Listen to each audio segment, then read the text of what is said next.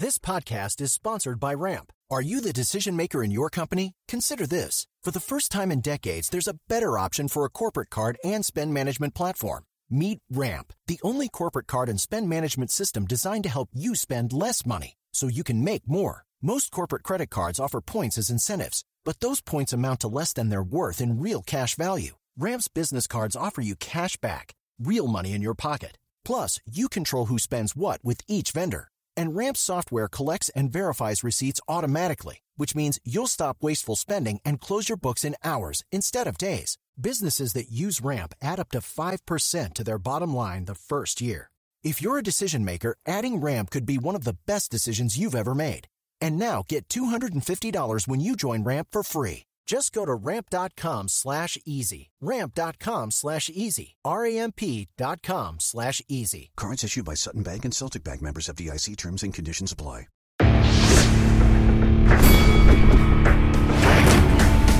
Reveille, reveille, donks. Look at us now, tip to tip. This is our life. This is our passion. That's the spirit we bring to this show. I'm Luke Thomas. I'm Brian Campbell. This is Morning Kombat.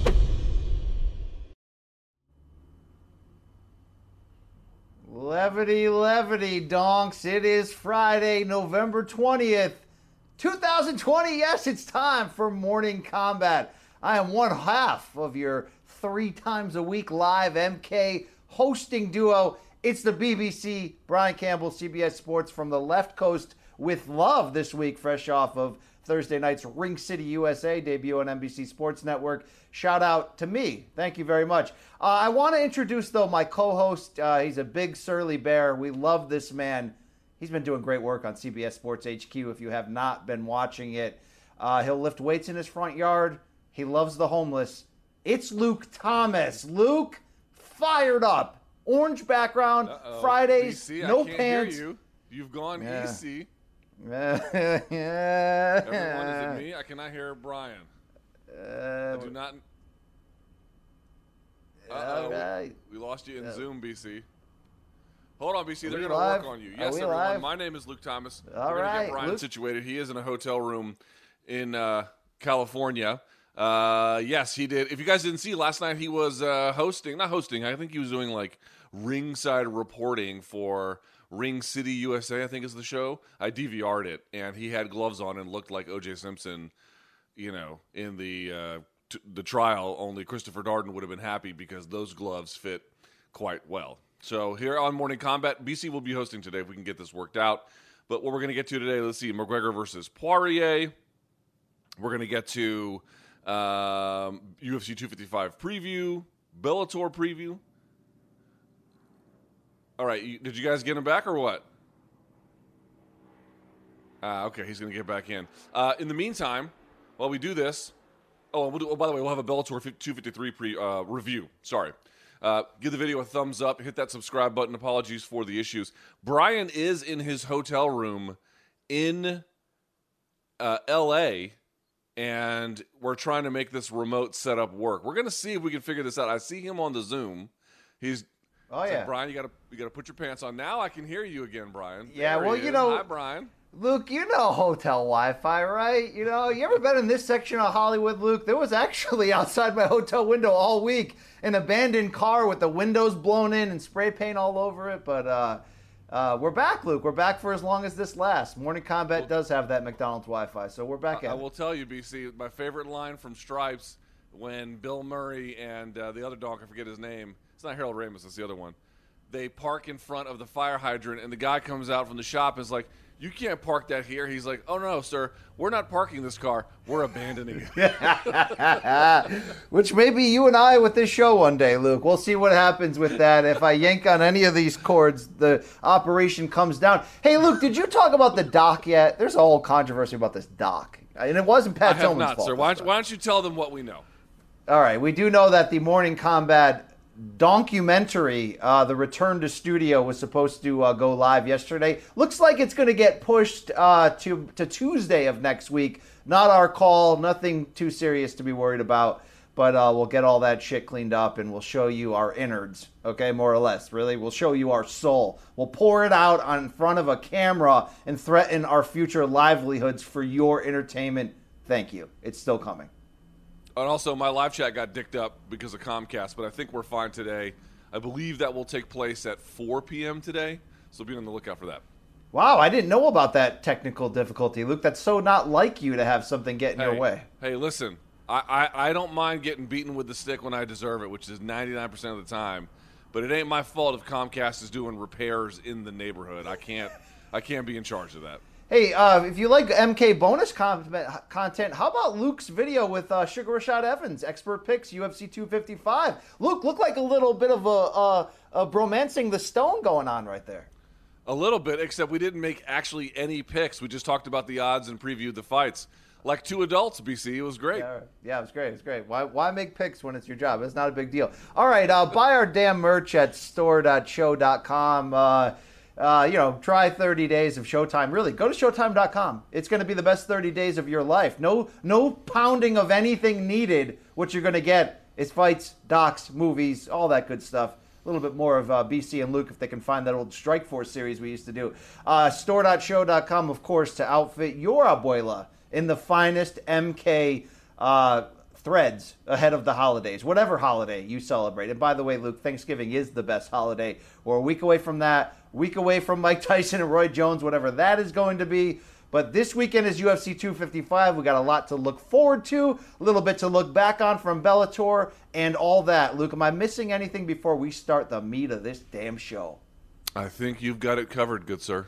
All right, Fridays is BC, no rules as the host, and we start off our first topic in the news cycle. It is official, Luke. I know we've teased the bag a bit, but here comes the mess. Conor McGregor, Dustin Poirier 2 is in. The ink has been uh, dried from Conor's side. UFC 257, January 23rd, which is just really the crown jewel of what is looking to be an insane first three months for UFC from a pay per view standpoint. Uh, no location as of yet. It's going to depend on COVID, of course. But what we do know at this point, Luke, is Dana White's gone on the record and said will not be for any kind of title. He still expects Khabib to return. Uh, now that it's here, what do you got? What do you got for me? Well, there's two, two things that stand out to me. We've talked about the value of the fight and how much we're looking forward to it. I don't have much to to add in terms of that because nothing has changed in that particular way. But there's two other pieces of the story that deserve to be mentioned. One, Khabib Nurmagomedov did an interview with some uh, you know TASS agency, I think some Russian media outlet, and Well, he doubled a- down. Luke, he was addressing a group of young people at uh, Plekhanov Russian University of Economics, and RT Sport relayed the translation for us. Okay. And so, whatever the case, in this interview, or in, in these comments anyway, he pretty much closed the door on competition. They're not, I mean, he didn't say never again, but he said things like, I've completed my journey. More, I'm paraphrasing. Um, I got the quote here if you want me, Luke. If you want me Please. to, I, I got the quote. He says, You can fight until you're 40, but there should be a goal. I had a goal to reach the summit, and I got there. Further, I have no competitive interest. Next year, I'll graduate. I'd like to build my own thesis, do a master's course, dedicate more time to studying. I've bought sheep. I tend to my farm. I'd like to develop this field a little. Blah, blah, blah. He was talking to students in some capacity about farming and, and controlling your own destiny and, and all that. But here's the interesting part, Luke. The key. Hold on, I didn't, quote- get to, I didn't even get to make my point. well, I, I want to. There's more to this. Look, there's more to this, brother. MMA Junkie Go. tweets out. Tweets out, okay? Here's a tweet from MMA Junkie about this interview. Au contraire, Khabib has no competitive interest despite Dana's claim of a UFC return. Uh, manager of the Stars, Ali Abdelaziz, came back with fake news, Luke. How do you sort this whole thing out? I don't know. I mean, I, again, here's what I'm going to say. I'm not going to close the door on Khabib for the reasons that we already know, which is maybe he actually does want to compete his or complete, excuse me, his academic studies. Maybe he actually does have his eye on you know agriculture or farming, some kind of life after fighting, whatever that may be. But that there is some kind of remote possibility at the same time he could still be talked into something bigger in the end right? So you're sort of threading a bit of a needle there. Okay, but still, it's November now. It'll be two months from now. What is it, the 20th? Yes, yeah, so it'll be basically two months from today where we're going to be getting this fight. I feel like in two months we'll have greater clarity about that. I mean, two months, he's going to sit here and say that I'm done, and then they're just still going to have non title for this fight. I, I, tend to think this will actually be some kind of interim belt or maybe for that belt outright. I'm not as convinced as everybody else that I, I can be persuaded that a comeback for Nurmagomedov is possible. I, I don't feel like that is likely, and I don't feel like that's likely very soon. And so that puts the UFC in a position to make some choices about how to label this fight with McGregor. That's the first thing I'd say. The second thing I'd say that I found kind of interesting about it is while they don't have a firm location uh, or any announced location for UFC 257 on January 23rd, they are eyeing uh, Abu Dhabi for it. And more to the point, they kind of want to blow it up to the point where Dana has said they want fans there. In fact, they want to make it a whole week a Saturday, Wednesday, Saturday, three fight cards in seven or eight days. And that would be interesting to see, right? Because you can manage all of the COVID protocol when it's when it's a fairly limited number of people, right? Because the restrictions are pretty onerous. You got to get there and you have to stay in your hotel room. You got to get tested before you go. You got to get tested two more times. And blah. I mean, we all know the story. How do you do that with thousands of people? Or maybe he's talking about hundreds? I don't really know. So it'll be interesting to see if, in fact, they do put it in Fight Island and they do bring in fans, which they want to do for the Conor experience. How many are we talking about? What does it look like? That's a massive undertaking, at least potentially. But the NBA, if you think about it, they didn't have fans but they had hundreds, if not thousands, of people inside their bubble. I, it must be doable on some level, right? Yeah, it, it must be. Look, I, I, have to believe with a lot of these fight, big fights getting pushed uh, around the corner of the new year that Dana is really hoping that that uh, we can get back. Whether that's uh, you know Allegiant Stadium in Las Vegas pumping in 15, 20,000 people. Uh, if you're going to use Conor, you want to take advantage of that live gate. It makes a lot of sense. I'm just still hung up on the Khabib side of it, and it does relate, you know, a lot to this uh, Dustin uh, fight against Conor because look, Khabib has not said publicly, "I still want to fight." Not one time. In fact, we just went through the quotes talking to those students. "Quote: I have no competitive interest." So I get that Dana is all about it. A matter of fact, I get that even Ali is putting out fake news. But is that just hope, Luke? Because the guy who has the guy in the room with the most conviction is still not showing his hand, which leads me to believe January 23rd, when we do get this insanely great rematch, Conor Dustin, with so much at stake, I'll be willing to put, you know, a, a toe, uh, you know, one of my gallbladders or, or what kidney, one of the kidneys on the line. I'll put my kidney up on the black market, Luke, and tell you that when Conor and Dustin touch gloves, there will be some form of a title at stake. How could there not be? Wouldn't Khabib come out and be like, know, I was wrong about promising my mom and my late father. I'm actually going to fight once more. I'm not hearing that, Luke. I'm so it's really hard to believe at this point. And honestly, like, let's say Conor wins. I mean, you had this dramatic win for Nurmagomedov in his last fight. He wins by submission. He says he's retiring. He says he's not going to compete anymore and then his first fight back would be against a guy he despises, not merely as a competitor, but as a person, as a sportsman, as a representative of the community. I mean, that's the guy that's going to pull you out of retirement. I understand from our perspective it would make sense because the sales would be astronomical, and I don't think there's any doubt about that. Even if it was no audience, you could still sell two million buys for that, maybe, and then some. But but Nurmagomedov seems to have very much closed the door. Like if he was going to do it it would be against GSP. And again, I don't know what where that stands. So I'm going to just reiterate to me, I'm, I'm not going to say it's impossible that we, uh, you know, see Nurmagomedov again. But I'm with you, BC. Forced to bet, gun to my head, whether it's an interim belt or the belt more generally, by January 23rd, is someone who gets their hand raised also going to get a belt wrapped around their waist in that UFC 257 main event? I, am going to argue that there will be. And I think, honestly, I'm not going to say it's the smart call. It seems just like the inevitable call. It just seems that that's the way the seas are pushing the ships. And look, I, I want to reiterate something we talked about every time this fight was teased. The best part about this fight is that it shows that Conor's serious again about doing things the right way, getting back into title contention and, and, and earning it. And I love what this fight represents. Luke, if he straight up loses to Dustin here, you know, he's out of the title picture for the moment. Obviously, you know, he, he's so popular, he's going to be back in it whenever he wants. But the whole idea of like, we didn't know if he was going to go celebrity fighting route or for real, all killer, no filler.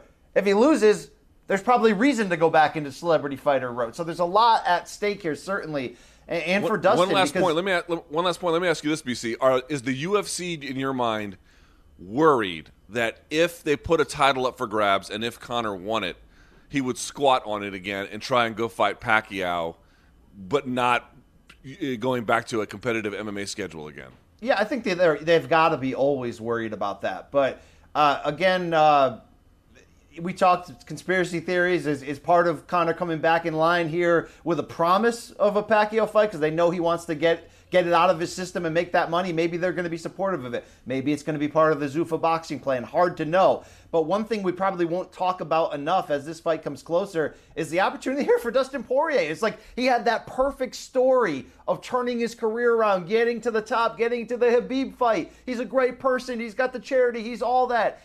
And then he lost, and he lost badly, Luke. If Khabib's not going to fight again, and if this is going to turn into a pseudo title fight, this could be Dustin's big moment. Not the interim moment, the big moment. And that's certainly a guy who's deserving of it. And he had to go through hell against Dan Hooker to get back into this spot. So, uh, no shortage of storylines, no shortage of stakes. This may end up being the biggest fight of 2021, Luke. And, and, and that's tough to say. That's a tough handicap to say because we already know we're getting big fights with potential for even bigger ones. Yeah, exactly. We might get Jones, Izzy, uh, Jones, Stipe. Um, you know, God only knows. There's probably going to be somebody who's going to become a champ. Champ.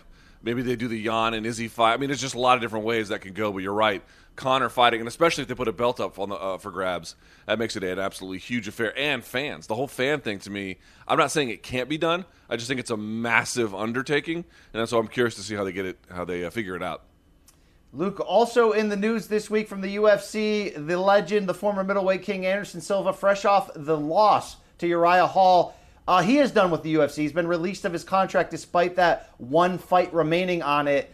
Um, you know, we've been up and down on legacy, on if he should still continue, but this means the door's open, Luke. So tell, uh, frame it like this: one year from now, between now and 12 months, will we get that press release that says Silva signs with the PFL? Silva's taking the money with Chatri.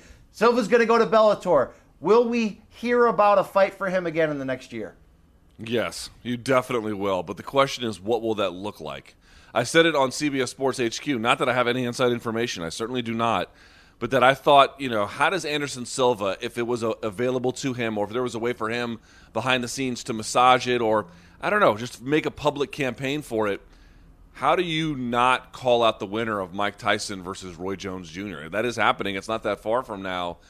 You know, if you're Anderson Silva and you're free and you can make a fight like that and people want to pay money to see it, which I suspect that they would, probably a lot of it. In fact, there's an argument to make that Mike Tyson versus Anderson Silva or Anderson Silva versus Roy Jones Jr. actually does better numbers than Mike Tyson versus Roy Jones. I mean, that's Whoa, debatable. whoa, but whoa, look- whoa, whoa, Luke, whoa. Hold on, hold on. It- Come on. Listen, Whoa. listen, listen.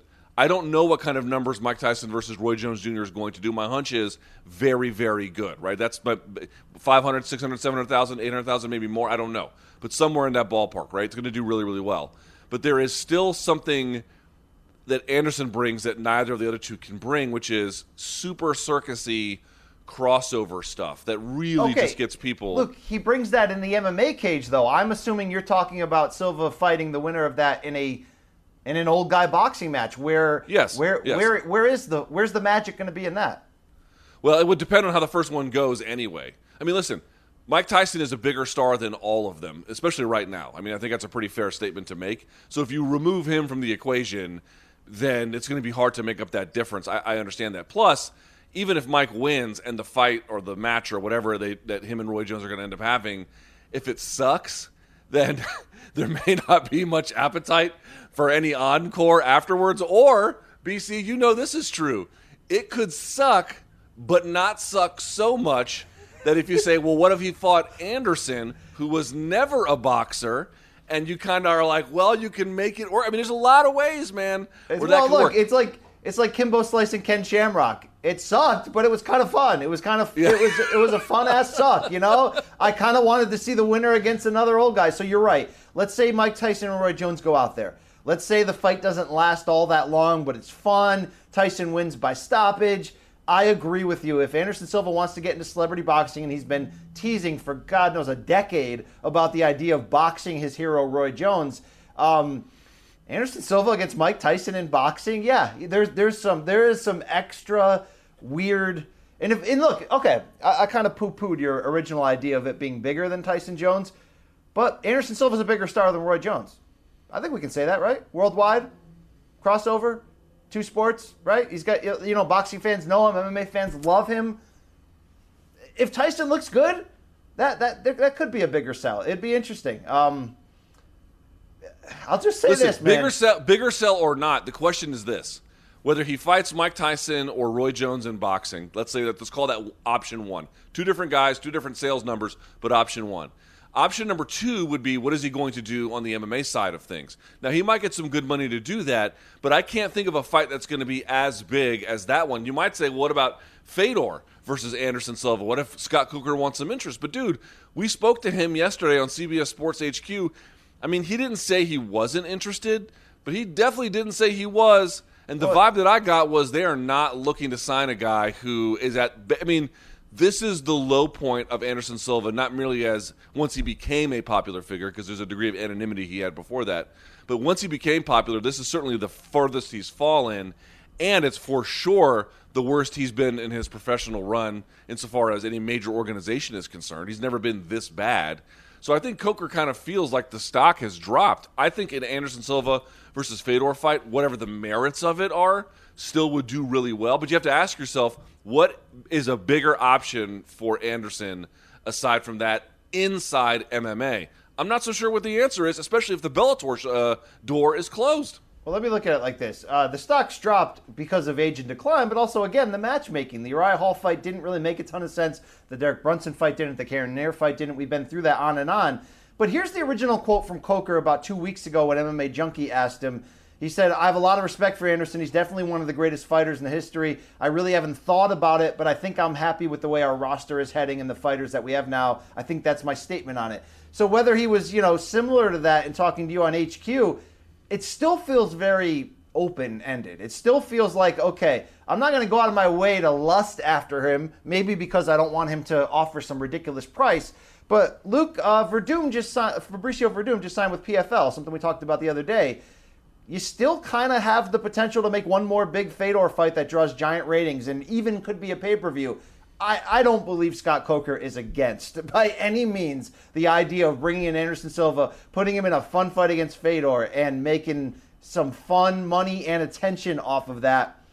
And Luke, tell me if I'm wrong. Tell me right now if I'm wrong, okay? Uh, this is the key question for you. Is Anderson Silva in play in the middleweight division in Bellator if he joined to be a legitimate title contender? I'm not so sure he isn't, bro. He can't beat Mousasi, can he? I don't think he can. Okay, that's okay. Probably not, but could he beat everyone else if he if he? I mean, it's it, there's an if. The if he doesn't crumble, if his leg doesn't break again, if if you know. But still, I'm just saying like he's not competitive enough for elite UFC top tier matchmaking. But he might find longevity if a Bellator wanted him. Yes. I mean, listen, if you matchmake Anderson correctly and you put him up against guys who are not top 15 middleweights in the world, there's a very good chance he can win. Now, here's the thing, though. Where do you have to go in terms of middleweights for Anderson to be Anderson again before he can just absolutely stunt on folks and do magic and blah, blah, blah? See, that's a little bit different. Folks are saying, oh, you can just give him, you know, Bellator middleweight whoever's – and he'll win. Yeah, it's probably true. In fact, I think it's very true. But what's it going to take to get the guy back who was ragdolling people or front kicking him in the face or flying kneeing or whatever? I don't know how far down you have to drop to get that. And my hunch is I don't think we want to find out. So it's a that I think that's what Coker might be up against. Like if you're signing Anderson, what are you signing him for? Because you want to get a few more, you know, uh, ratings out of him. I mean, you're on CBS Sports on Thursdays in not the most ideal time slot. Again, I don't think ratings are no concern, but I don't think it's a preeminent one. You're not on pay per view. You're not even on Saturdays at this point. Is he really the guy you want to be investing in? Seems to me like you want young guys who are on the come up. You know, your Logan Storleys, your Joey Davises, your AJ McKees, guys who can turn and burn, stay healthy, who you can develop, you can get interested in. Signing old dudes for a Thursday show, I don't know how much sense that All right. makes. Well, let me let me stop you on the Thursday part of that, like this. Obviously, it, it would feel this show. We're going to talk shortly about how homegrown AJ McKee is like the next breakout star. So it would seem to go against the vision that Coker's trying to create to go back into the old school playbook and sign the castoffs. Yes, I agree with you, but. And this is no inside information from being in the company. We just know from the Viacom CBS merger that Bellator is in the same family as both Showtime and regular CBS. We also know that Coker had a crap ton of success in the past, Luke, going on big CBS, putting Fedor on there, getting a stupid amount of ratings, just as uh, Kimbo Slice and Elite XC did right before that. So if you wanted to do Anderson Silva and Fedor, I think you would have options, whether the pay per view arm, whether the national television arm, where it wouldn't be Thursday nights on CBS Sports Network, it would be let's pitch our tent. And that's what, you know, we, Scott Coker's got the whole tent pole idea. When he does go for a major, Luke, when it's Bellator MSG, he pulls out the Chael Sonnens in the in the uh, in the Fedors, and it still seems like it's part of the business model. So yeah, so listen, to the extent that you could really make a marquee event on a marquee night, marquee venue. I mean, they're going to stay at Mohegan. Okay, so maybe that's out of the question. But you know, big CBS or you know Showtime or something like that, and it's a Saturday night, and you can really hype it up. Sure. But so long as it's been, as so long as it continues to be what it has been, which is a fine product, but it's not suited for someone like Anderson, uh, it makes no sense. That's fair. That's fair. All right, let's roll it on here, Luke, with the weekend preview. Saturday night from the damn Apex. It is UFC 255, and it is a pay per view. It's not getting a ton of love, and you know there's reasons why. It's end of the year. It's not a loaded card. Potential fights fell off. We do have two title fights though, and both take place in the flyweight division, men's and women's. The main event: Deiveson Figueiredo taking on Alex Perez, the late replacement for Cody Garbrandt. Luke, um, you know, with all said and done about the idea of like Alex Perez being the most, you know, unheralded, anonymous pay per view, you know, B side in a title fight, all that might be true.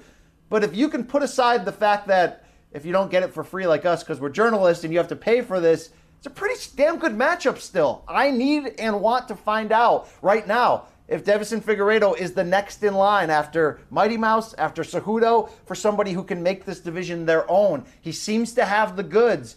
Is this going to be uh, a, a showcase for him, or do you see a tough match? I'll, I'll say this. I don't, you know, listen, whether this fight is worth paying for as a consumer is a choice that consumers have to make. We don't really have to worry about that. It's not a calculation that we think about, so we just think about the fight and how good it could be. There's plenty of reason to think it could be a perfectly good fight. Again, one worth paying for, that's a very different consideration. But by itself, um, listen, Perez does have a loss to Benavidez, a bad stoppage loss. And Benavidez has, excuse me, I should say, Figueiredo has two stoppage wins back to back, in fact, over Benavidez. But I would be very careful about playing MMA math. I do think Figueiredo deserves to be your favorite. He is good everywhere, good submissions, good ground and pound, very good at latching on to positions and holding them in grappling contexts, physically strong, and obviously we've seen his knockout power. It's tremendous at this weight class. So he's a force to be reckoned with, and I look forward to seeing him compete for those reasons. Um, but, you know, uh, I, Perez is interesting in his growth. Two years ago, you can look at the loss to Benavidez and you can say, aha, this isn't the guy that can beat Figueiredo. And again, I'm going to favor Figueiredo to win. But from age 26 to age 28, under the tutelage of Colin Oyama, he has gotten way better. In fact, his last fight with the winner Jussier Formiga, who has beaten the champion, because you can play that MMA math both ways, he looked tremendous with those leg kicks. I mean, it was a really, really dominant performance, an easy one, frankly, in that regard. So I still feel like the smart money is on Figueiredo. But Perez is a reasonably worthy contender. He could make it interesting. He is, he's much busier than Figueiredo. I think that volume might play a factor, especially if there's any kind of weight cutting issue as the fight goes late. So, do I love it, BC? I don't love it, but I definitely don't hate it, and I think it's be a perfectly fine fight. Could be could be surprising. Yeah, you mentioned that interesting footnote with the MMA math. I don't think there's ever been a title fight in which both guys are fresh off a stoppage win over the only person to defeat their opponent in the UFC. It's just that weird sort of way it played out. Uh, you know, I we had uh, we had both Figueiredo and Perez on Morning Kombat this week, and you know they didn't want to play into the idea that they can learn anything or that that means anything, and I think that's the smart case. But I think for the division, Luke, look, you kind of hope that Figueiredo can develop a reign. He seems to be the right character with the flashiness, and he was shirtless in my interview with the dark shades, the stripe in the hair. I mean, he's got some some flavor there. I know the language barrier is still a thing, but he carries himself as a badass. He's evolved into just this destroyer who can beat you on the feet as much as on the ground. You would think with potential, uh, you know, potential big fight against Garbrandt, the unknown factor of will Cejudo ever come back, and then just that pretty fair line of fun guys that he could fight if he wins. The Askarovs, the Morenos, the Royvals. He would be the right guy to build around and be your face. Uh, the, the, the contrary to that is Alex Perez, who's gone overnight from, you know, nothing to, to a potential to cash in and make his moment. You know, I like the connection with he's the first Dana White contender series fighter to get a title shot. I like that he's what seven and one since joining the UFC. But I think all the things that he does good, Figueiredo might do them a little better. And talking to Perez about what this fight would look like, he's like, you know, it's going to be a flyweight war. It's going to be wild. If you're willing, not just able, if you're willing, your intention is to get into hell with Figueiredo. Luke, he lives there, bro. I think he'll take you there. He'll he'll he'll find a spot for you. He'll rip up the floorboards and find that basement apartment in Hades and leave you there, like Mr. Benavidez was left. Um, I think this is going to be a spectacular win. It's going to be competitive, but I think Figueiredo is going to get that finish. Yeah, it's just you look at Perez, and aside from the volume work, and he does have nearly two to one on uh, strikes landed per minute, not quite, but, but pretty close. And you say to yourself, that could be a difference maker, especially if the fight goes late. But Figueiredo has such an ability to just change the trajectory of a round or a fight with a big punch, or you know, show you he can get to the back, and then once he finds his way to the back one time, he can get it there a second or third time if it needs to. He's got good ground and pound. He's got good submissions, strong as shit. Like he has you know, he's a major, major force to be reckoned with. I hope he has no weight cutting issues. I don't suspect that he will, but you know, provided he can get his weight on on track, um, Perez could make it competitive. But it is hard to see how he has the upper hand over a guy like Figueiredo. We're going to have to wait, BC, probably for that Cody Garbrandt fight or somebody else to come along before we can really see him challenge. Yeah, yeah. Sorry, Luke, about the. Uh, I got darkness on one side. I've got light on the other. It's kind of a, you know, it's a representation of light, life. You know, you you, you stand right in the middle, and you're kind of gonna choose which side. I'm gonna try to stay toward the light here, Luke. Um, it's time for the co-main event talk, where the women's flyweight titles at stake. Valentina Shevchenko against Jennifer Maia, Brazil uh, ground specialist. We know this, but Luke, uh, the betting odds are still like, you know, you got to put down. Uh, you know, ten thousand dollars to make fifty cents back. I mean, what is the last time I checked? William Hill, Shevchenko was a minus one six six seven favorite. Uh, you couldn't. First of all, you couldn't round out the number there, William Hill. Uh, second of all, you know, plus eight hundred for Maia. Um, Luke, I think the good news is that women's strawweight is repopulating with with some people that you wouldn't hate to, to see Shevchenko fight against. I'm talking about Jessica Andrade. I'm talking about Cynthia Calvillo, and she's got a fight uh, Saturday as well. Maybe a Lauren Murphy, but Maia ain't it. Maia, to me, is in the same lineage of Chookagian and Jessica Eye. This, this is lamb to the slaughter. Luke, try to tell me it's not. Try to give me some hope for the Brazilian. No, I don't, and I won't. I mean, here's the deal MMA is chaotic, and MMA is unpredictable, and for those reasons, you should always temper your expectations, even in scenarios like this. But ask yourself, you know, why this fight is being made. It's being made because if you are a UFC champion, or really any champion in any weight class, in any organization or sanctioning body in boxing or MMA, if you are the champion, one of the things that is a responsibility of yours is to defend it two, three times a year. Now, how you do that and, and, and against who, that always remains a little bit unsettled, but you have a responsibility to keep that thing in motion provided you have it. So that is why this fight is being made. It is being made in service to a belt. It is being made in service to a division. It is not being made in service to fan demand. And frankly, it's definitely not being made in service to the idea that Maia is any kind of real threat that we are aware of, anyway, against Shevchenko. In fact, if we were to ask who is a real threat, I don't think many of us would be putting Maia at or even near the top of the list. It is not clear at all what she has better. I mean, probably pure better ground game, but insofar as MMA is concerned, will that really show up? I, I seriously have my doubts. Um, will she even be able to get it to the floor? I definitely have my doubts about that. And so, listen, it's a fine fight for the reasons I just articulated. Not every time is a contender going to be the most exciting contender, or this is the one to beat the fighter who has been holding a belt for a long time in a weight class. It doesn't always work that way. Sometimes it's not so pretty. It's better to just keep it in rotation. So I'm not going to poo poo it. However, I'm also not going to mince words. It would take something close to a miracle for Jennifer Maia to win. And maybe a miracle happens. MMA is unpredictable. But BC, you know as well as I do you have to be honest with the viewers. And from what we know, and maybe that's limited, but from what we know, Maia should get thrashed on Saturday. Yeah, she should. And look, she did look fantastic against Joanne Calderwood, but you know, first round submission, dominant.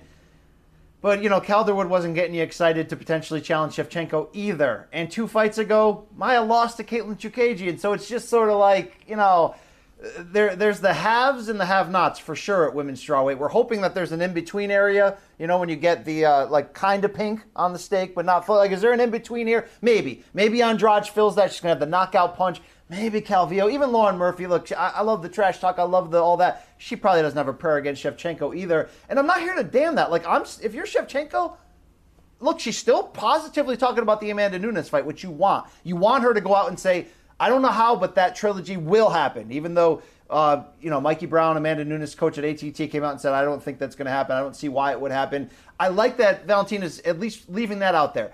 But Valentina's doing what she has to do, building her Hall of Fame resume, building her, you know, building her her her stake to, to, to an argument of being the women's go, And she's incredible. So if she wants to stay busy and just keep taking on whoever they give to her, uh, she's going to systematically destroy them. And I love interviewing her, not for the reasons you think, but for the standpoint of like, she is so dialed in and all business on this business. Nothing scares her, nothing shakes her. Her response to anything when you try to ask her either a negative question or some reason why her opponent might have success is, I've been doing this for 27 years. I mean, look, this is her freaking life.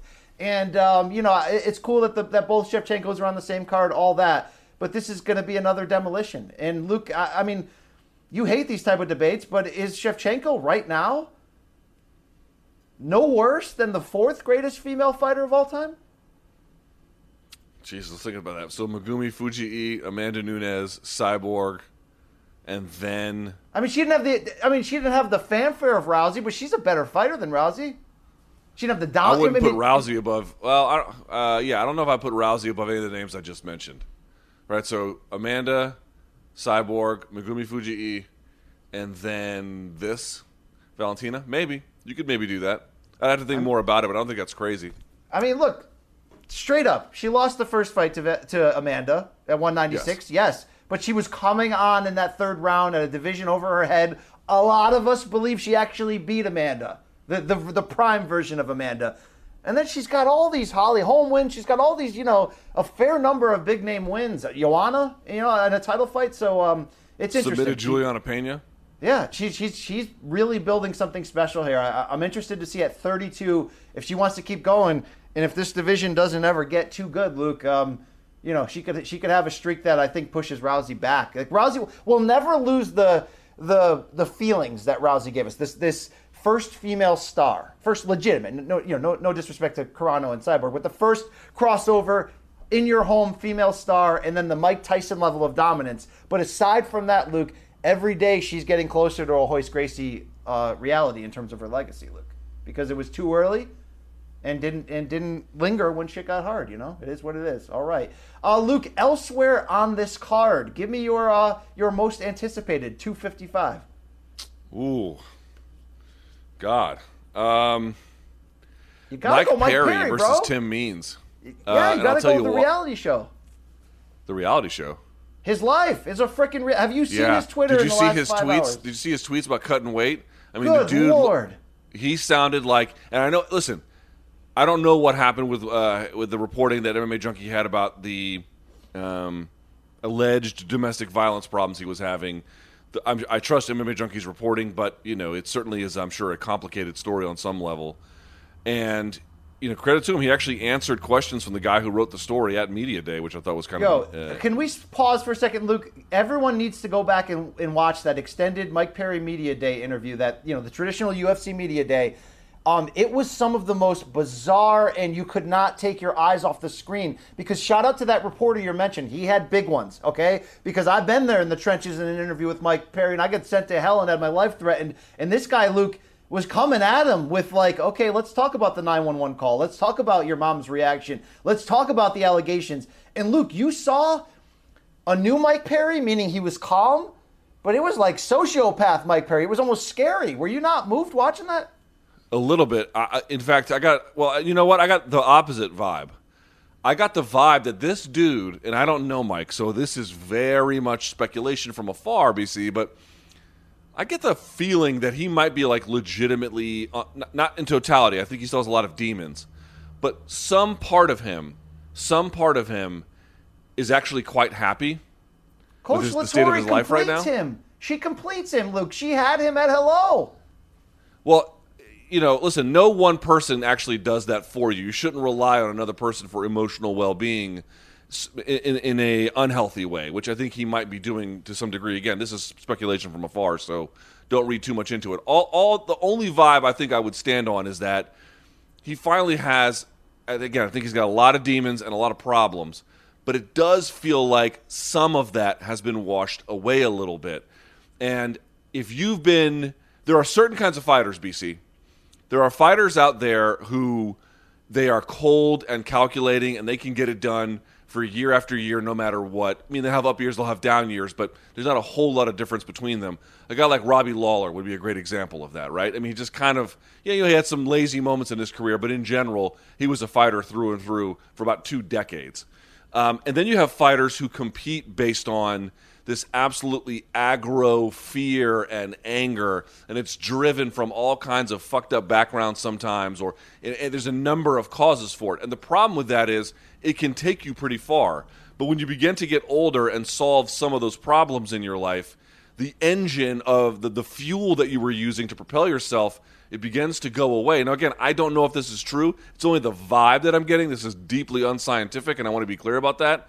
It's just a feeling that i get but when you have a kid on the way and you're in this relationship and you can talk calmly again i know he put hands on a guy just you know not too long ago again he's a bit of a dr jekyll and mr hyde but i think he was all one or the other before so what I'm trying to point out to you, BC, is first of all, let's see if he even makes weight because the way he was talking on social media was like, "I don't have it, I can't do it. This is I'm on death's door." Blah blah blah. It was We- very Do we serious. have those tweets? Do we have those tweets to bring in? Anybody in the back? I don't know if they can find him, throw him up on the screen. Don't wait for it. Just put him up. Is that a- the last thing I'd say on this, B- yeah, I don't know. BC, hold on. Let me just finish. I'll pitch it back to you, which is that I- think that is very curious because Tim Means the guy he's fighting tomorrow, whether he's in a good mood or a bad mood, he ain't necessarily a world beater, but he's far from a chump.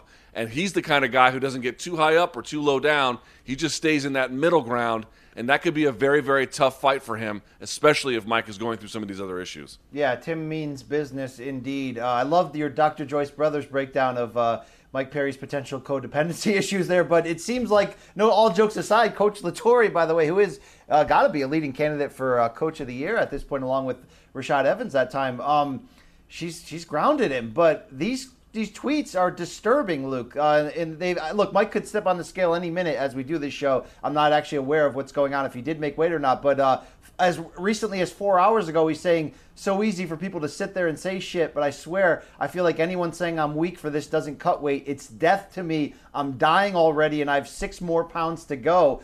Uh, it's hitting me so much harder than the first 14. Luke, there was about four or five tweets, uh, and it started off with one saying, I'm sorry, man, I don't think I can make it. And another one questioning a move up to 185. Luke, I don't think he can compete at 185. Like, he's got to figure this out for his career. Uh, It's, it sucks that we're not getting the Robbie Lawler fight here, which we, we thought we were, because there was a lot of interesting what's that going to look like. But I think you're right. Um, if he can make this weight and feel okay, he should win this fight. If he can't, and he's trying to put on a face and he's trying to hold everything together, uh, he could fall apart here. This is, and again, this is the Mike Perry experience. Luke, they should put him in at least the co-main every time he fights. I'm not kidding. There is such a post jail Mike Tyson factor for him that you don't know what he's going to do. But yet at the same time, he's a pretty good, competent fighter. I mean, the Mickey Gall fight reminded us of what he can do when he's focused and everything's going well. I know he still hasn't really found a like legitimate full time coach. I know he has like a friend in the corner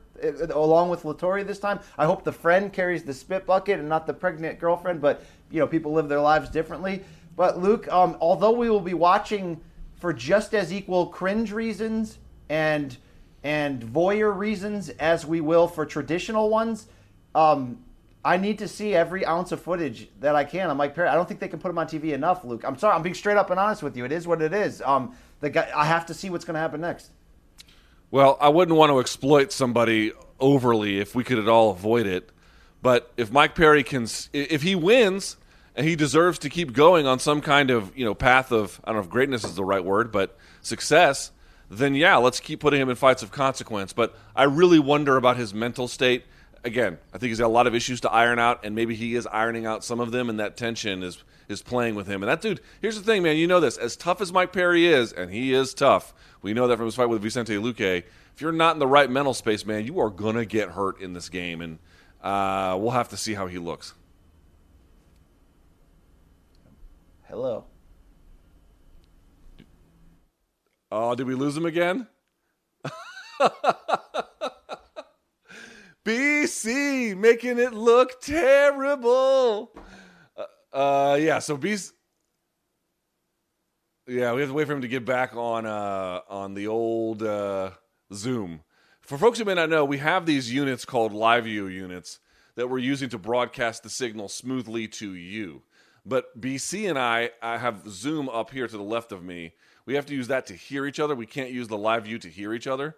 So live view makes the experience when it works smooth for the consumer, but it doesn't do us any good on the back end.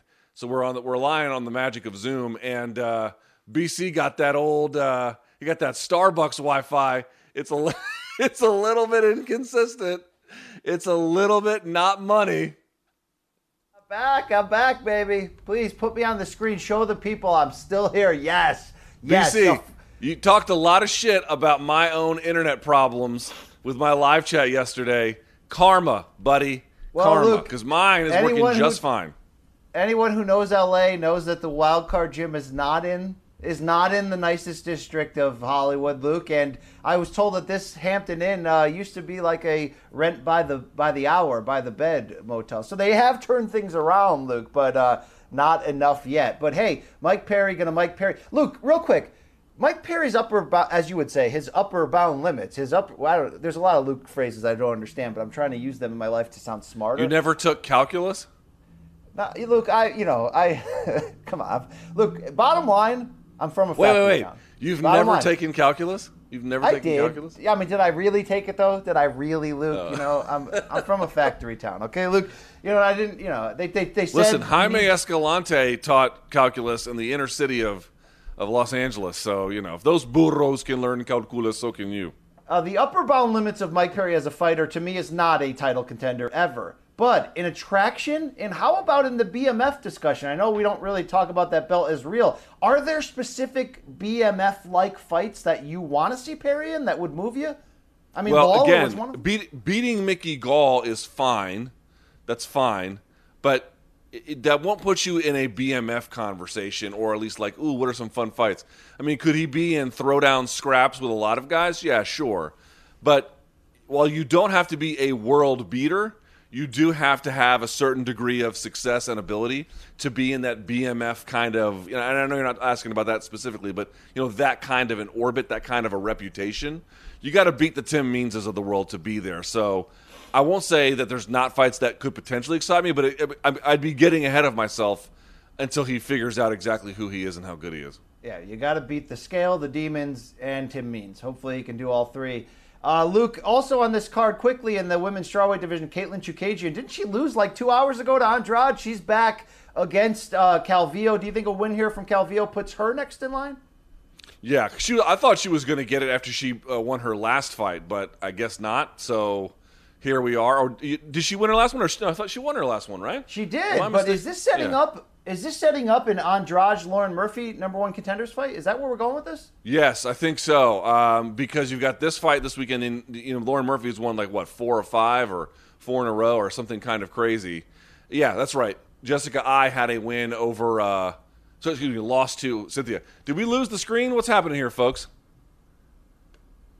All right, I don't know what's happening on Zoom, but there we go. Okay, There we go. all right.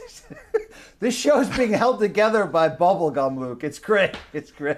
It's like it's like, hey guys, I have a stick of gum, a paper clip, and some fuzz in my pocket. You want a MacGyver show for us? It'd No, be nice. Jay sent me this high tech equipment in like a hard briefcase. Luke, the, the the the charging, like the cords to plug in the camera and the mic for like this long. They're like three, like they're. I mean, I it's it's it's awesome. All Do right, you remember um, that SNL sketch where Jimmy Fallon would play the IT guy who would get frustrated with anyone asking him to do anything? yeah, yeah. that's. That's Jay. Jay will pack the most fucked up shit in a bag, and then if you can't set it up, it's because you're the dumbass, not because he is making your job as difficult as possible and trying to leverage and lord his knowledge over Well, you. actually, it was the T99. You just need the uh, you just need the HDMI. Uh, yeah, yeah, yeah. All right. Anyway, uh, yes, I think if she she had the draw against Marina Rodriguez, but she had the win against Poliana B- Botelho, Courtney Casey, and Jessica. If she beats Chu Chookagian, I think Cynthia's probably got to be next. Luke, trivia question: Which well-known UFC light heavyweight is five one and one since 2015? Is it Shogun Rua? Yeah, well, how the hell did that happen, Luke? I thought he was washed like the day after the Jon Jones fight. Dude, he is like, what's the uh, what? I mean, I, I don't know exactly what it would be, but he's that thing in the fridge. takes a long time for him to go bad. You be, you pull it out and you, you smell. You're like, eh, I could still have this. I can Fruitcake. still put this on He's my the eggs. Fruitcake, Luke. Fruitcake can live on your thing for a whole holiday year and a half. Yeah. Is that what he is? Yeah, dude, he he just has. I mean, the half life of this guy is unbelievable because you just feel like he's walking on stilts, you know, uh, at all times, and then he just seems to find a way to make it to the other side of the obstacle over and over again. But here's the thing: it's like he definitely looks old. His physique has changed. He's taken a million miles. And he gets hurt a lot worse than he ever used to get Dude, hurt. he I mean, he used to get ass hurt. kicking. In every Yes. win, he gets his ass kicked, Luke. He's he is he's like that old pair of shoes you just can't throw out, man. And uh, you know, he had to draw with Paul Craig. This is actually a rematch. Paul Craig's something of a guard player, so I would like to say that Paul Craig can beat him. I think he probably will, but I'm not confident about it at all. Luke, I'm scared if Shogun wins this. If he's if he goes six one and one in eight fights, do you know what your reward is for that in the UFC? Hell, okay. Somebody, CTE? I know the reward, dude. If Shogun wins, the reward is that somebody else is absolutely going to concuss him. Like Oh, there's no doubt about it. All right. We also have the return of Joaquin Buckley on this fight, the middleweight who's going to take on Jordan Wright. a lot of pressure on his shoulders to to sort of take advantage of the stardom he got from that spinny ship KO of the year against that guy whose name I can't pronounce, and um, that's interesting. But Luke, no one's talking about this prelim main event on E ESPN two. Brandon Moreno and Brandon Royval at at uh, flyweight. This is gonna this is gonna bang, brother. Yeah, Royval, an unbelievable scrambler. Not necessarily. uh, This is going to sound demeaning, but I don't mean it to be. Let me explain. I don't know that he employs the highest fight IQ in terms of you know being reserved when you need to and hitting go when you need to.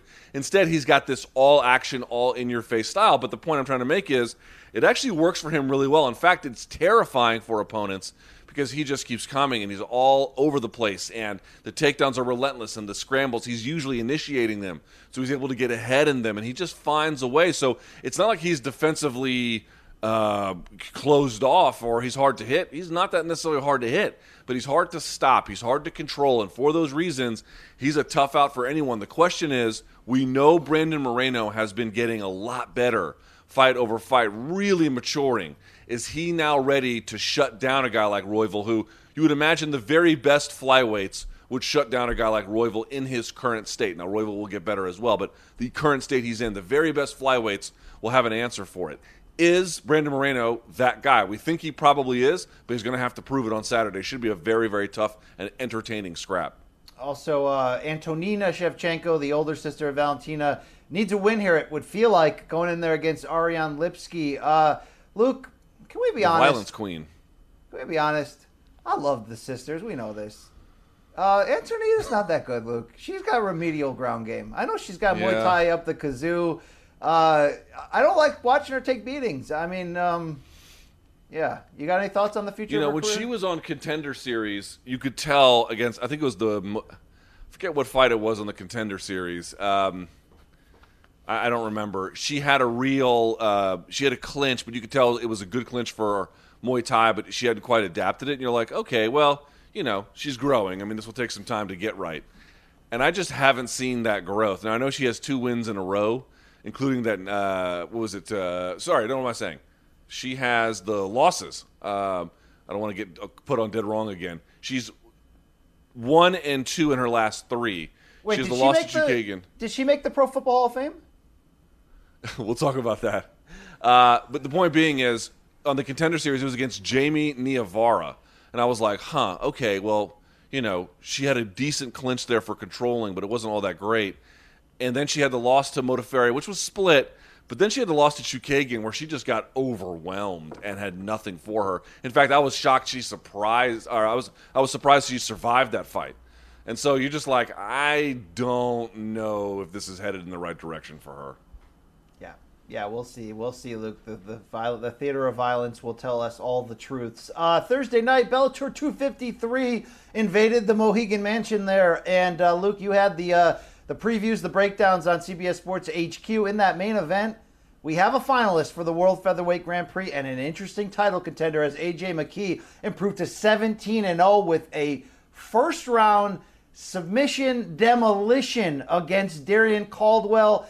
Uh, Luke, it was as if we didn't see enough to learn enough, yet all it does is keep telling us what we already knew that McKee is really special. He is something kind of interesting. I mean, I think uh, I'd have to look at his record. I know he has the compost win via triangle off of his back, so he's got multiple submissions off of his back. He may have more. I'm not, and I, I can't recall off the top of my head. But the point I would want to make is, you know, a lot of times this might be a sub of the year thing. Now, I, I had dubbed it the McKeotine on Twitter last night. He may adopt that name. He may not. It's something similar to what uh, Eddie Bravo has. I did not know this at the time, but I, I've been uh, informed of it since then. It's something called the 100% choke, but even then it's a little bit different. And the reason why is because two things are different. One, he had the body triangle on, and the, the again the demonstrations that I've seen of the 100% choke have it where it's you have the the sort of the gable grip, whereas he went all the way to the bicep, which is a much tighter grip. And with that body triangle, you get a lot tighter as well. So it's just a little bit tighter, a little bit cleaner, a little bit more of a finisher. I've seen some folks being like, you know, only white belts get tapped to that kind of a choke. I'm a little less inclined to agree with it. But what I will say is, for McKee to have the presence of mind to try it calmly, you know, is, is really quite impressive.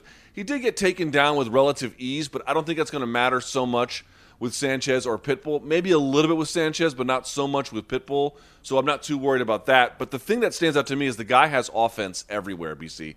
Everywhere he goes, he's looking to hurt you. Everywhere he goes, he's looking to either ground and pound or in the clinch somewhere or, or you know, every little detail. He's not just trying to get back to his feet or neutralize it. He's attacking, attacking, attacking. And that means you're going to find attacks that work in situations where a lot of other people don't. you even if it's a choke that you should not, or a crank anyway, that you should not tap to, if you just have the wherewithal to keep trying stuff, you're going to find it. Eventually, it's going to work more often, not more often than not, but more often than the person who is obviously very fearful of, of attempting things like that.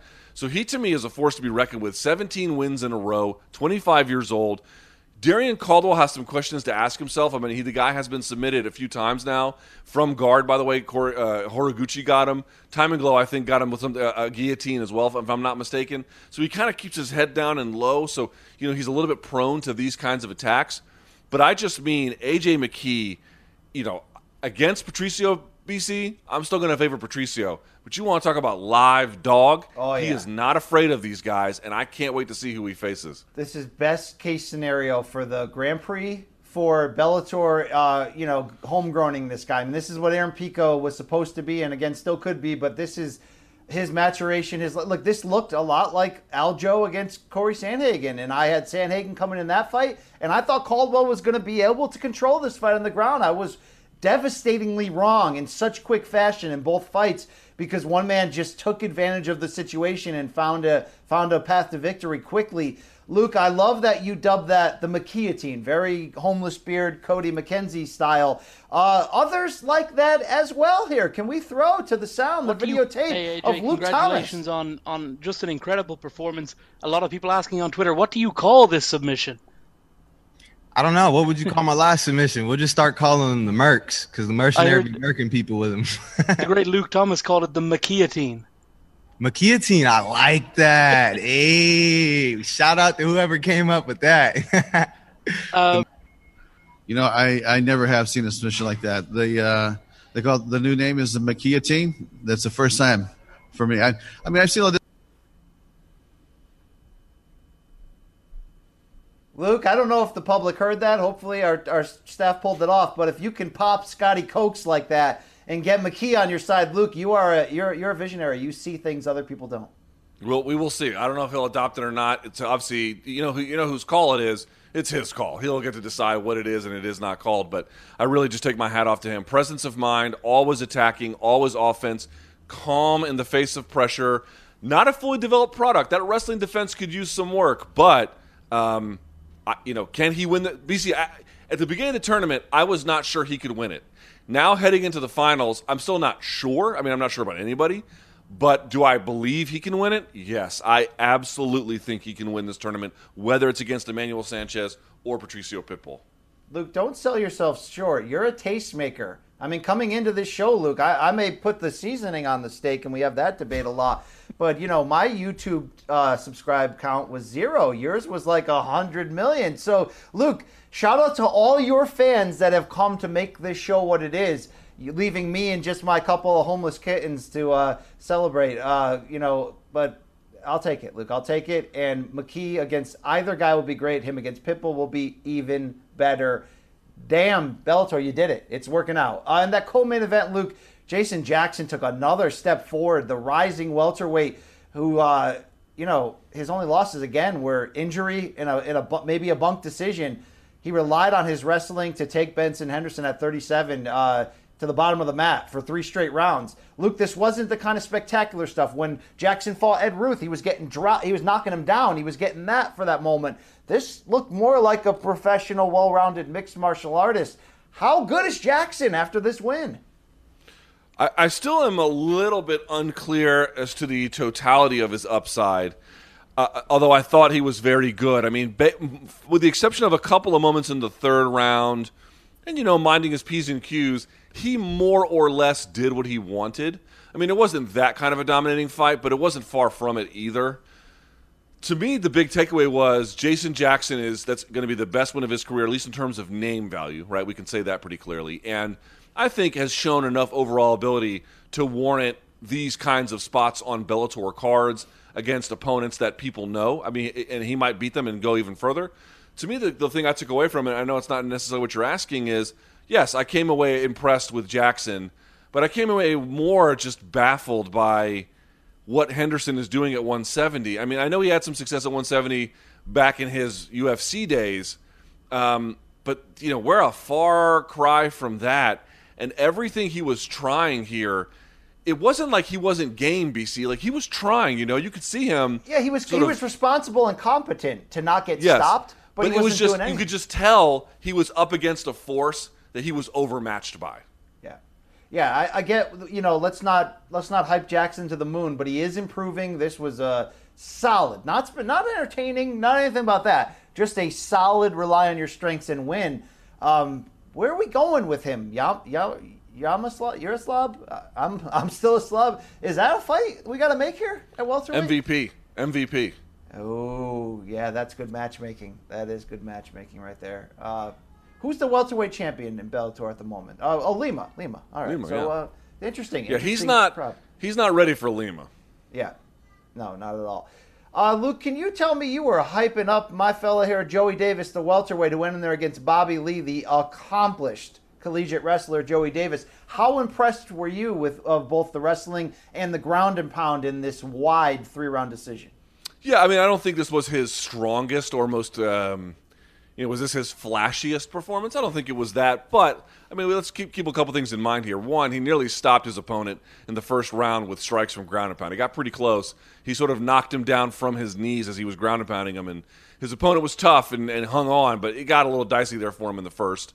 So that's the first thing I'd say. Second, it was dominating all the way through. I mean, you want to talk about Davis doing everything he wanted to do. He basically did. And then three, I'd say it's really valuable for a guy in his eighth fight to get 15 minutes of ring time against a guy who had no real shot at beating him, but could make him work for the win a little bit. So I think it would be a valuable experience. I mean, did he go out there and blow the doors off of the public's imagination? No, not this time. However, you watch that guy and you watch how athletic he is and smart he is and and he's patient but not too patient to where he doesn't throw. He's just patient enough to like know when to go and when not to. He's like those guys in the obstacle course who end up having the fastest time, but they're not sprinting through it or anything. That's him, right? So I think I'm still just as high on him as I was before. Um, but you know, like anybody who's eight and zero, not named Jon Jones, he just needs some more time to get his game well rounded. But I still am very, very high on on how far he can go.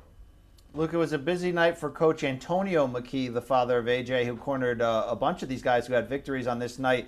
One guy he cornered who didn't is Baby Slice. Luke is uh, he lost. He's three and three now. Is this experiment over? Yeah, so I mean he's three and three now. Yeah. Um, you know, I mean, no one's doing interviews anymore because I guess they don't care.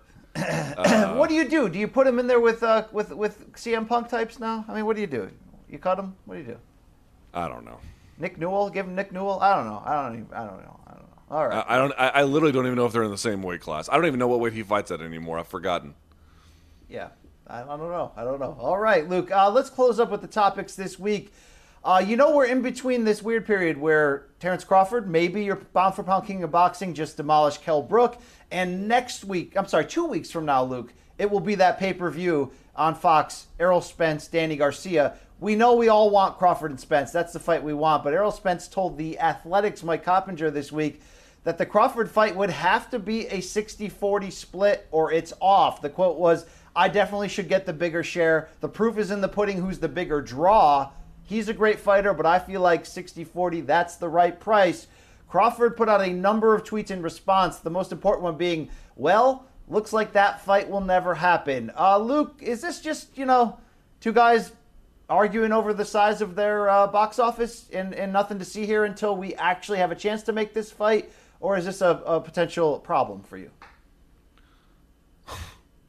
The whole thing is depressing. It's That's so boxing, depressing. bro. Like, That's boxing. That is boxing.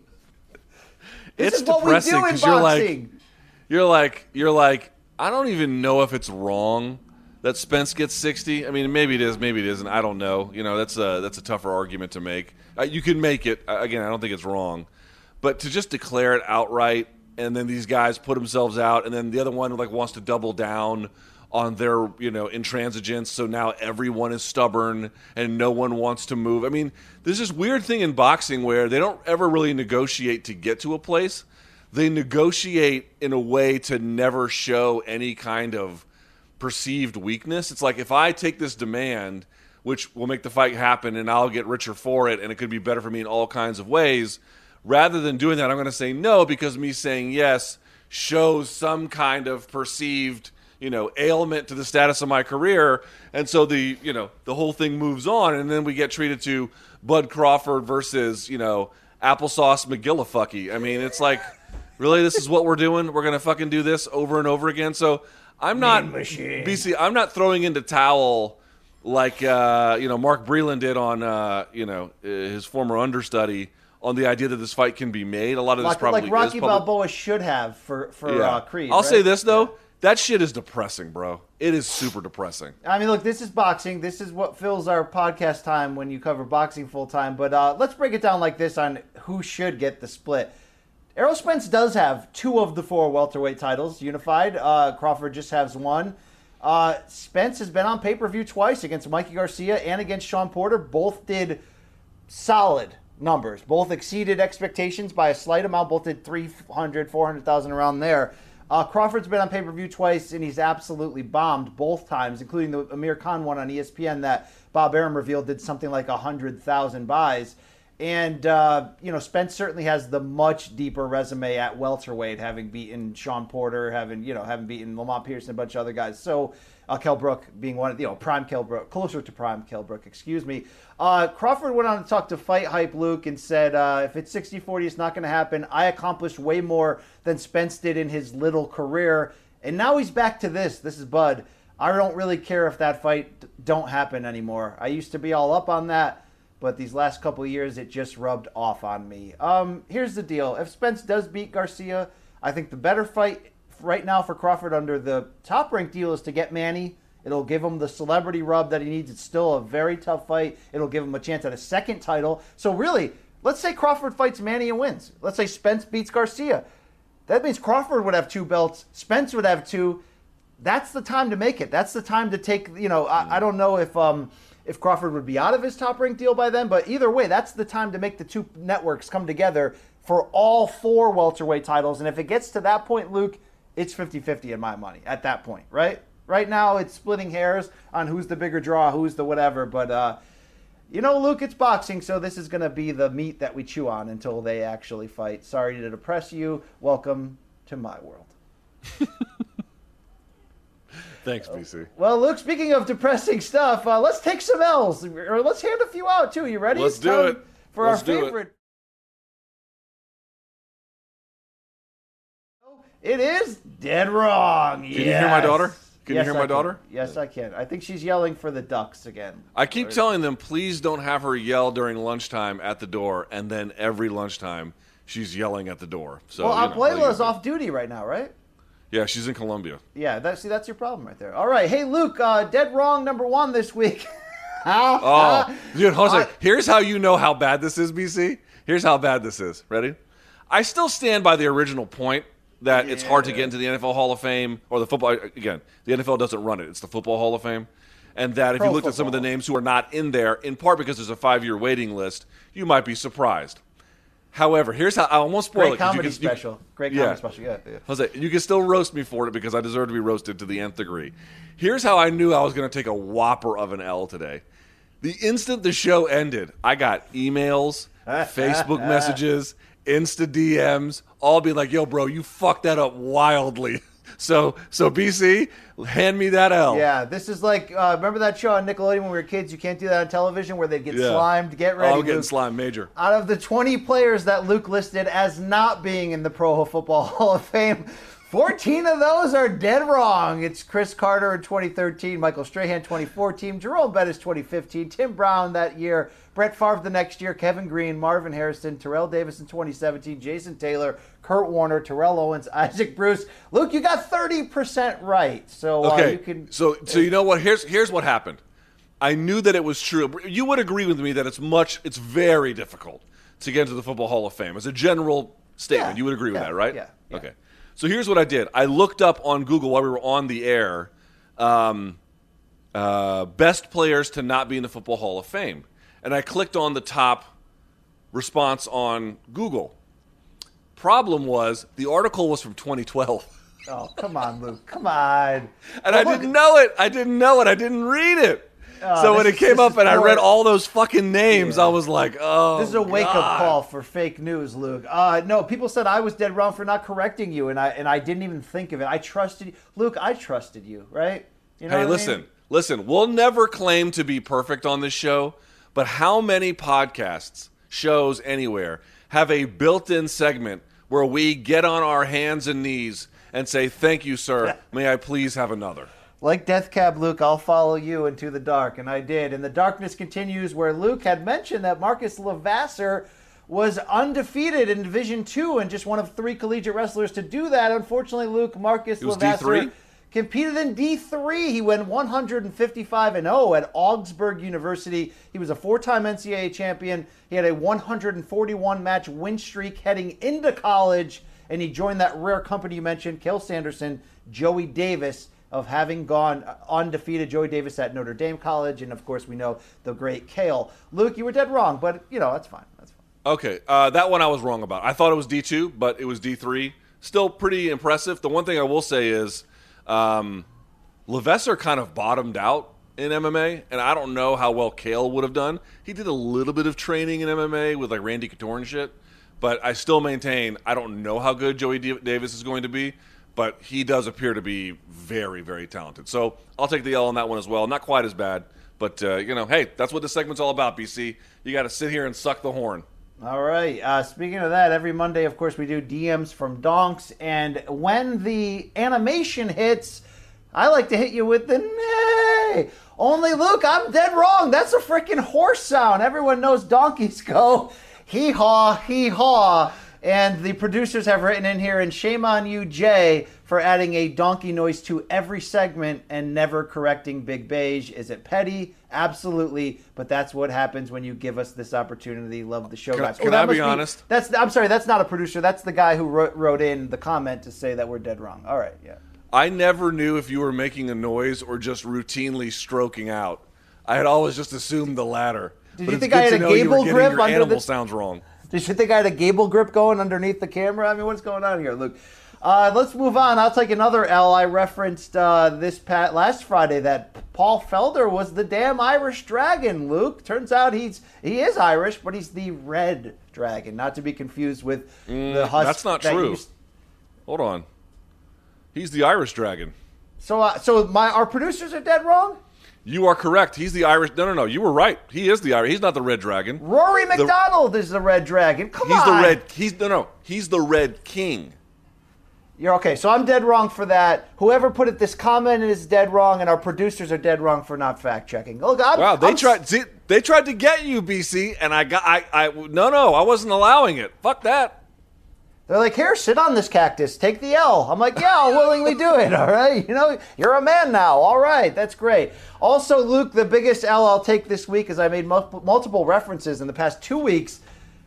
R.I.P. Web Webscream. Where is this guy who used to create great content for us? Used to slide in, mm-hmm. be our biggest supporter. At one time, I thought he was going to try to join our team. We love this man, Luke. He's the Greek voice of Ways, and he's an Italian hero. Uh, apparently, I said people are coming for his throne, and he's doing nothing about it. Luke, what I forgot is he has been filling my DMs with great material. I just haven't been seizing it and putting it up there. So, Webscream, Christos Christophoros the great Greek god of thunder and graphics. I do say I'm sorry. Here's WebScream's latest creation, Luke, as a little bonus fan submission for the moment. Uh, check it out there, a little little shining, Luke. You like that? I like how we're holding hands, BC. It's very uh, true to form. The great WebScream is still alive and well. Sorry, Dickles, uh, Scott M. Rizzo, and all the other wannabes. Uh, the king's still the king. Okay, that, that's the way that worked out there, Luke. All Very right, good. that is it. Uh, what do we got next? What do we got next, Luke? I don't know. You're, you're the you're the host, fuckface. Hey, all right, it's my it's, now's the now on Sprockets is the time when we dance. Look, all right. Um, here's what we're gonna do: a little bit of homework segment. We still don't have a name for it, Luke, but I gotta ask you a question. What is art? Are we art? Is art art? This week's art homework assignment, Luke, was the 2013 album from acclaimed guitarist and songwriter Jason Isbell. It's called Southeastern. You may remember him from his time as the third guitarist and the lead guitarist with the Drive By Truckers. This was his third solo effort and by far the most uh, the most poignant, uh, deep, mature effort he has put out there. Luke, I will give you the floor because you were the visiting team. You took this ch- the Pepsi challenge. Your thoughts on this piece of art? Yeah, this was an interesting one for me because, as you know, we are both uh, fans of the Drive By Truckers. I've seen them in concert. It was quite an experience. I've seen them in concert a couple times actually, and um, I saw them once at the 930 the, uh, 930 Club, and once at like a pavilion in Norfolk or Virginia Beach. I can't remember, but um, I like them a lot. And so I, I will say this: I'm probably not going to give this album as high a number as maybe I should, but that doesn't mean I don't have good reverence for it. So I actually looked up the story of this album. Um, this is basically the first album, the solo album that he has, I should say, where he had finally gone to rehab and gotten out. But the story of the album is not about being at the bottom of a uh, bottle. In fact, it's the opposite because once you're there, there's nowhere else to go, and it's kind of a story that's been told. This is about you've actually kind of reclaimed a lot of your life, but it's about the human struggles about maintaining the ordinariness of that and not falling back into your uh, the pits of despair and sort of making amends with the world that you hurt and um, trying to re- recapture love or at least maintain the love that you still have with people. Well done, Luke. Well done yeah. here. Yeah. And so for those reasons, and because I I already take him seriously as a musician, I um I, I'm automatically going to like it. The only thing you have to understand is, for me, I have to be at a place in my life to be fully receptive to this kind of music. I can't like you're in a place where you can play this, you can just turn it on and go. Yeah. I'm not there. I'm not there right now. Right, I, right. I've been in places, like for example, where I could listen to the Avett Brothers, like old Avett Brothers, like the girl from Argentina and all this kind of stuff. I could just listen to it on repeat forever, and I'm not currently there emotionally, dude. I know it sounds kind of weird, but uh, it's true. And you might No, be like, oh, look, listen, if, if you ask me right now, and you may do it next week for all I know, to listen to some like thrash metal, I get what you're saying. I can't go zero to sixty right into it. I am like it's me getting into prog rock this quarantine, Luke. I never could be listening to Genesis and Emerson, Lake and Palmer if I didn't ease into it and start going, you know, crawling up the mountain, so to speak. I get there's Well, a there's. Go ahead. And even that, I'm not even listening. To, I'm not even listening to metal right now. I've been listening to like tons of uh, of hip hop of of uh, of Vinnie Paz and Army of the Pharaohs and Reef the Lost Cauze and self titled and Apathy and all that kind of stuff. That's what I've been really heavy into the last couple of weeks. So it was a, it was a really hard switch for me to make. But that being said, I did make some notes on top of the research I had done, and I will tell you which one stood out to me. Cover Me Up, I, I really enjoyed. Elephant, I liked, but I thought that the signature achievement on this album was Live Oak, especially because it starts a cappella. And Yes. he talks uh, the lyrics I have here. Hold on, I want to read it real quick because I have it. It is um, it is uh, hold on where uh, uh, there is one part here where it's just really quite incredible. That is some what- dark and lonely storytelling about addiction, Luke, and the uh, the two Yes, lives that you live when you're an addict. You know what I mean? The the, the Yeah, dark one and the public one. it starts out a cappella and he goes there's a man who walks besides me he is who i used to be i wonder if she sees him and confuses him with me i mean this is what i'm talking about in you've already reclaimed some degree of sobriety and normalcy but that is an ongoing difficult and really hard to capture kind of process so what i will say bc is artistically i i i, I will never ever say anything bad I don't know that I got as much enjoyment out of this as maybe I should have because of the place I'm in. So I'm going to give it a solid eight.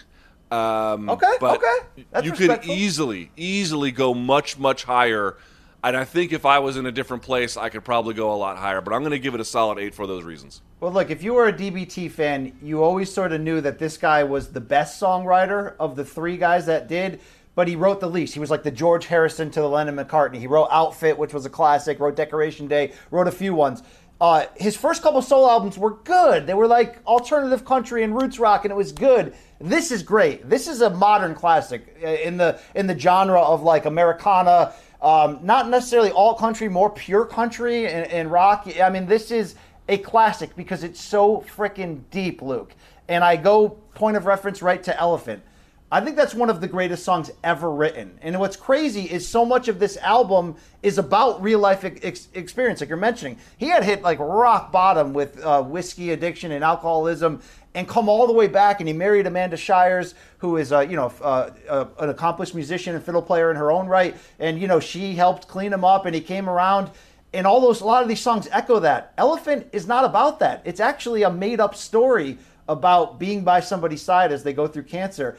Luke i cried the first time i heard the song. It was just so freaking real and heart-wrenching and raw it's not only written beautifully it's performed with so much uh, authenticity even though it's again a made-up story which is wild to me because uh, this is one of those where you know Isbell effed around and, and he got a triple double. This is a perfect, amazing song. I mean, look, there's so many lines that even I get goosebumps just hearing him. You know, if I would have effed her before she got sick, I'd never hear the end of it. I mean, you know, and the whole idea of being by someone's side who's dying is the elephant in the room and trying your best to avoid it. Uh, there are some incredible live editions of this song. There's so many great ones. I think the single, though, Luke, the single, the most commercial song on this album, did you catch Stockholm, track two, in Yeah, which his wife, Stockholm's Amanda good. Shires, sings along with him. It's very good. Um, really, Luke, I think the most underrated song, it's the second to last one. It's called Yvette. Did you hit that at all, Yvette? I I mean, I played all of them. That one does not stand out to me, but All right, if you if anyone wants to revisit that, that is a chilling and intoxicating story, basically first person about a teenage kid looking through the window of his neighbor and watching the teenage girl in there get abused and beaten by her dad and him picking up his shotgun and deciding and coming to terms with the idea that he may have to shoot the father to save her, which is wild, Luke. But it's got an uh, an, amazing slide bluesy uh, guitar riff that the song is built on, and it is just some powerful shit. I will say, sadly, Luke, I've seen Isbell in concert solo since this album, and he is damn good. I don't think the two albums that follow this one are even as close to as good as this one. Like not even in the same ballpark. I like what he's trying to do now, but I, but this was his mountaintop. I don't think he can repeat it in terms of modern albums. It's a classic. I'm going to give it nine and a half. It is so close to mm. perfection in the end. Of course, this is these are genres that I live in. I'm very Americana roots rock. I love this type of shit. But Luke, there is a next level emotion in this piece. I mean, he doesn't sing these songs. He he aches them. He drips them. And that's the kind of shit at 42 that gets me through the through the day, Luke. Okay, yeah, it is what it is. All right. fair enough. You gotta you gotta stop listening to weepy music though. It's a little too much.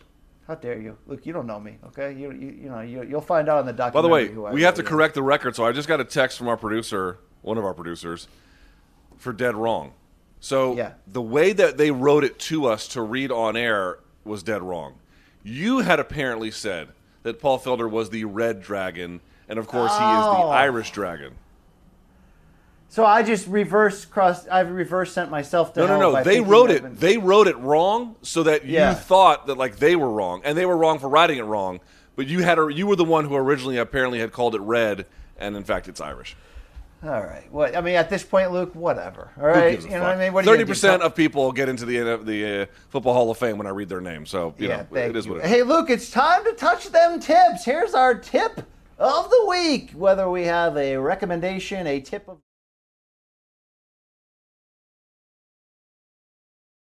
for a second, just to see how it feels. Luke, do you want to go first? What do you got? What's your tip of the Sure, week? I will go first. Well, uh, the quarantine, uh, such as they exist, and many more apparently headed our way, which is a fun little reality we have to live through. Um, DC, uh, the, the place that I live in, has never been out of stage two, so we've just kind of been hovering in the same status we've been in for six months, and nothing has really changed. And so I've been really slowly investing in my home gym stuff because I don't like going to the gym even with a mask on. It's not that fun. I mean, I'll do it, but it's not that fun. and I want to invest in, in, in as much uh, uh, home stuff to be as self sufficient as I can because it's just you know yeah. There's a. It seems like dude. I, I mean I don't know how you feel, BC. Whatever anyone's views on all this stuff, it does feel like 2021 might be a much better year than 2020 with the vaccine and better treatment and blah blah blah. So you know, I am optimistic about the long term potential, but who the hell knows in the short run and how long that might last. Plus, dude, the quarantine wreaked havoc on my body. I lost all my gains, you know, eating fucking all the wrong shit. So I've been really in the last, you know, month or so trying to get back to a scenario where I can get back what I what I need to. And I'm hoping second quarter 2021 we'll have a vaccine I could have already have taken. I'll be in much better shape, blah, blah, blah. But I bring all this up to say if you're like me and you're looking for self sufficiency, and you know, BC, in all areas of my life, I don't like relying on anybody.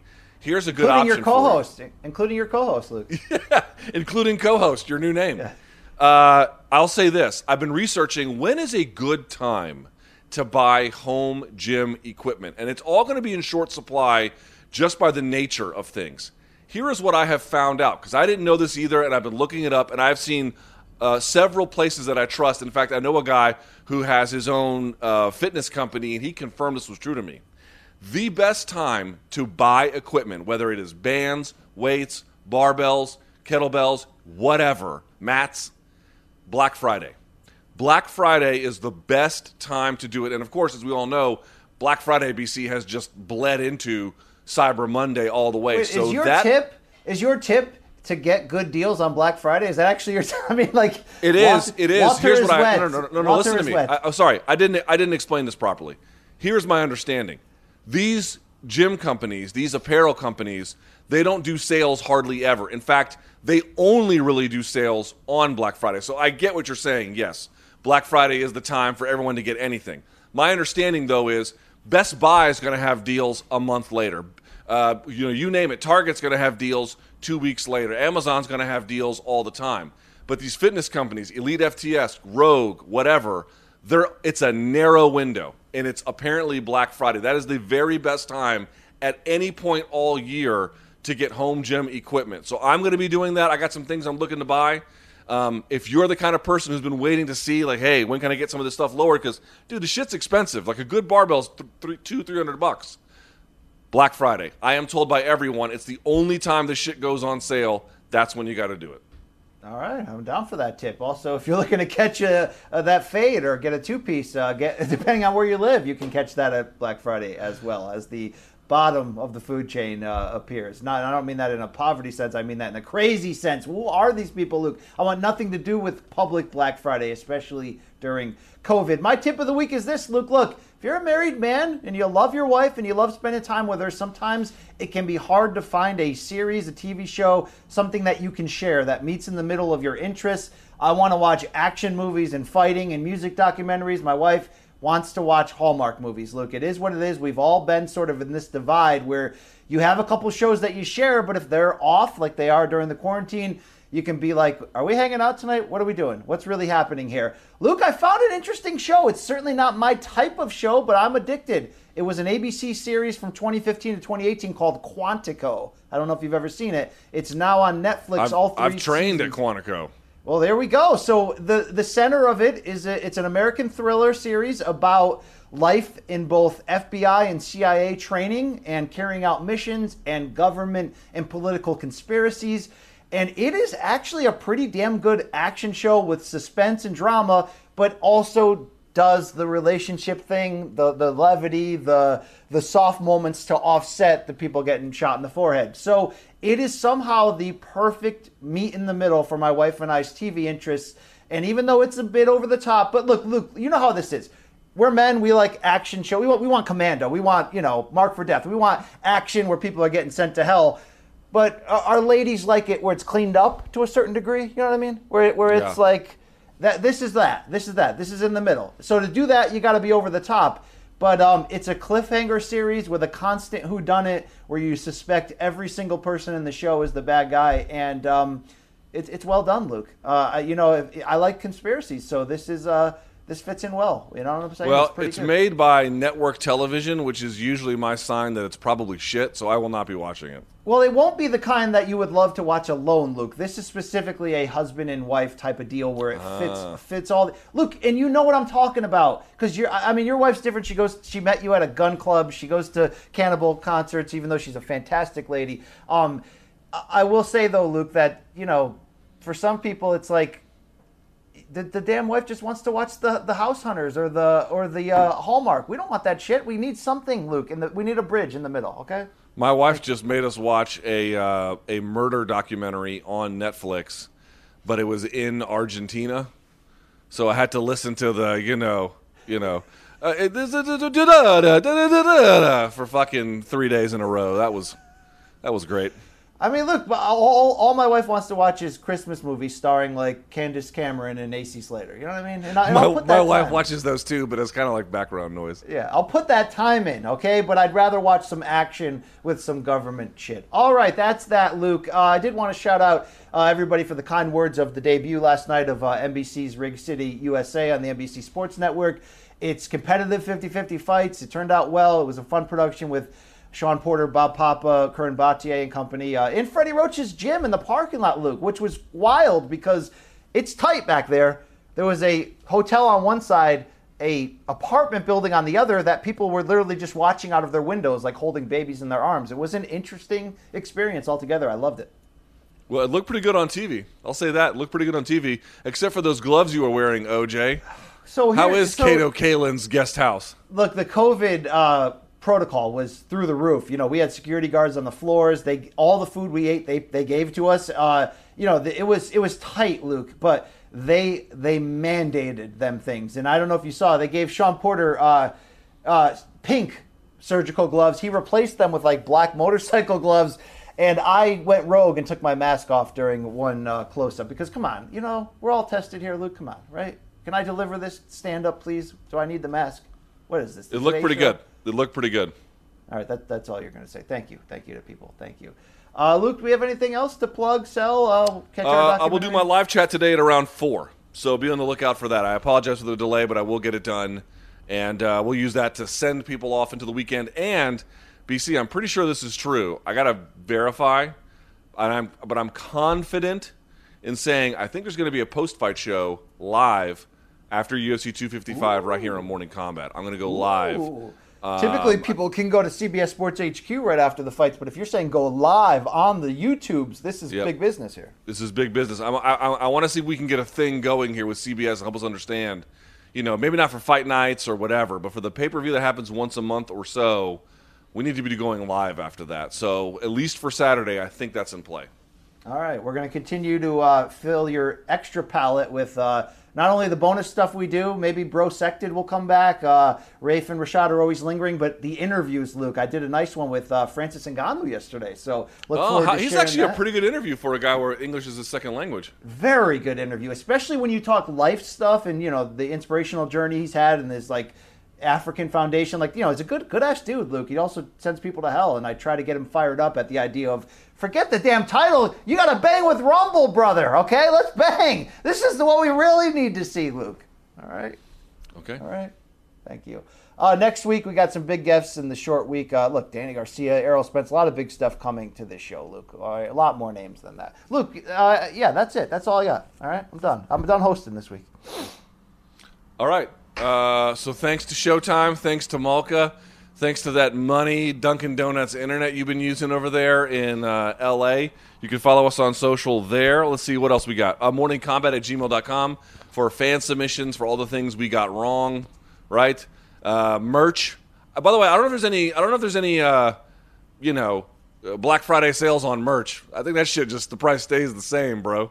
Store.sho.com. I'll look into that. You know, international shipping apparently not on the radar at the moment, Luke, but uh, we'll get into that. All right. Oh, I did want to shout out something. We'll probably talk more about it next week. But Luke, there's a Hector Camacho doc coming out on Showtime, Yes. and I was able to screen it. Woo! How did you get a fucking screener and I didn't? Look, I got connections. All right, I got connections. Thank you. You can have your producer credit and your IP. All right, I got connections. I'll let I'll let those go. Okay. Uh, all right. Well, with that in mind, uh, you want to try Showtime to see the, the Camacho documentary, uh, Showtime.com, 30 day free trial. Brian, safe flights uh, back to the Beast Coast, the East Coast, where you are adored and missed. Be safe and uh, don't get COVID, okay? Thank you. Thank you. All right. Thank For everybody else leaving. out there, Brian, Brian Campbell, Luke Thomas, thanks to Showtime, thanks to Malka. May all your gains be loyal.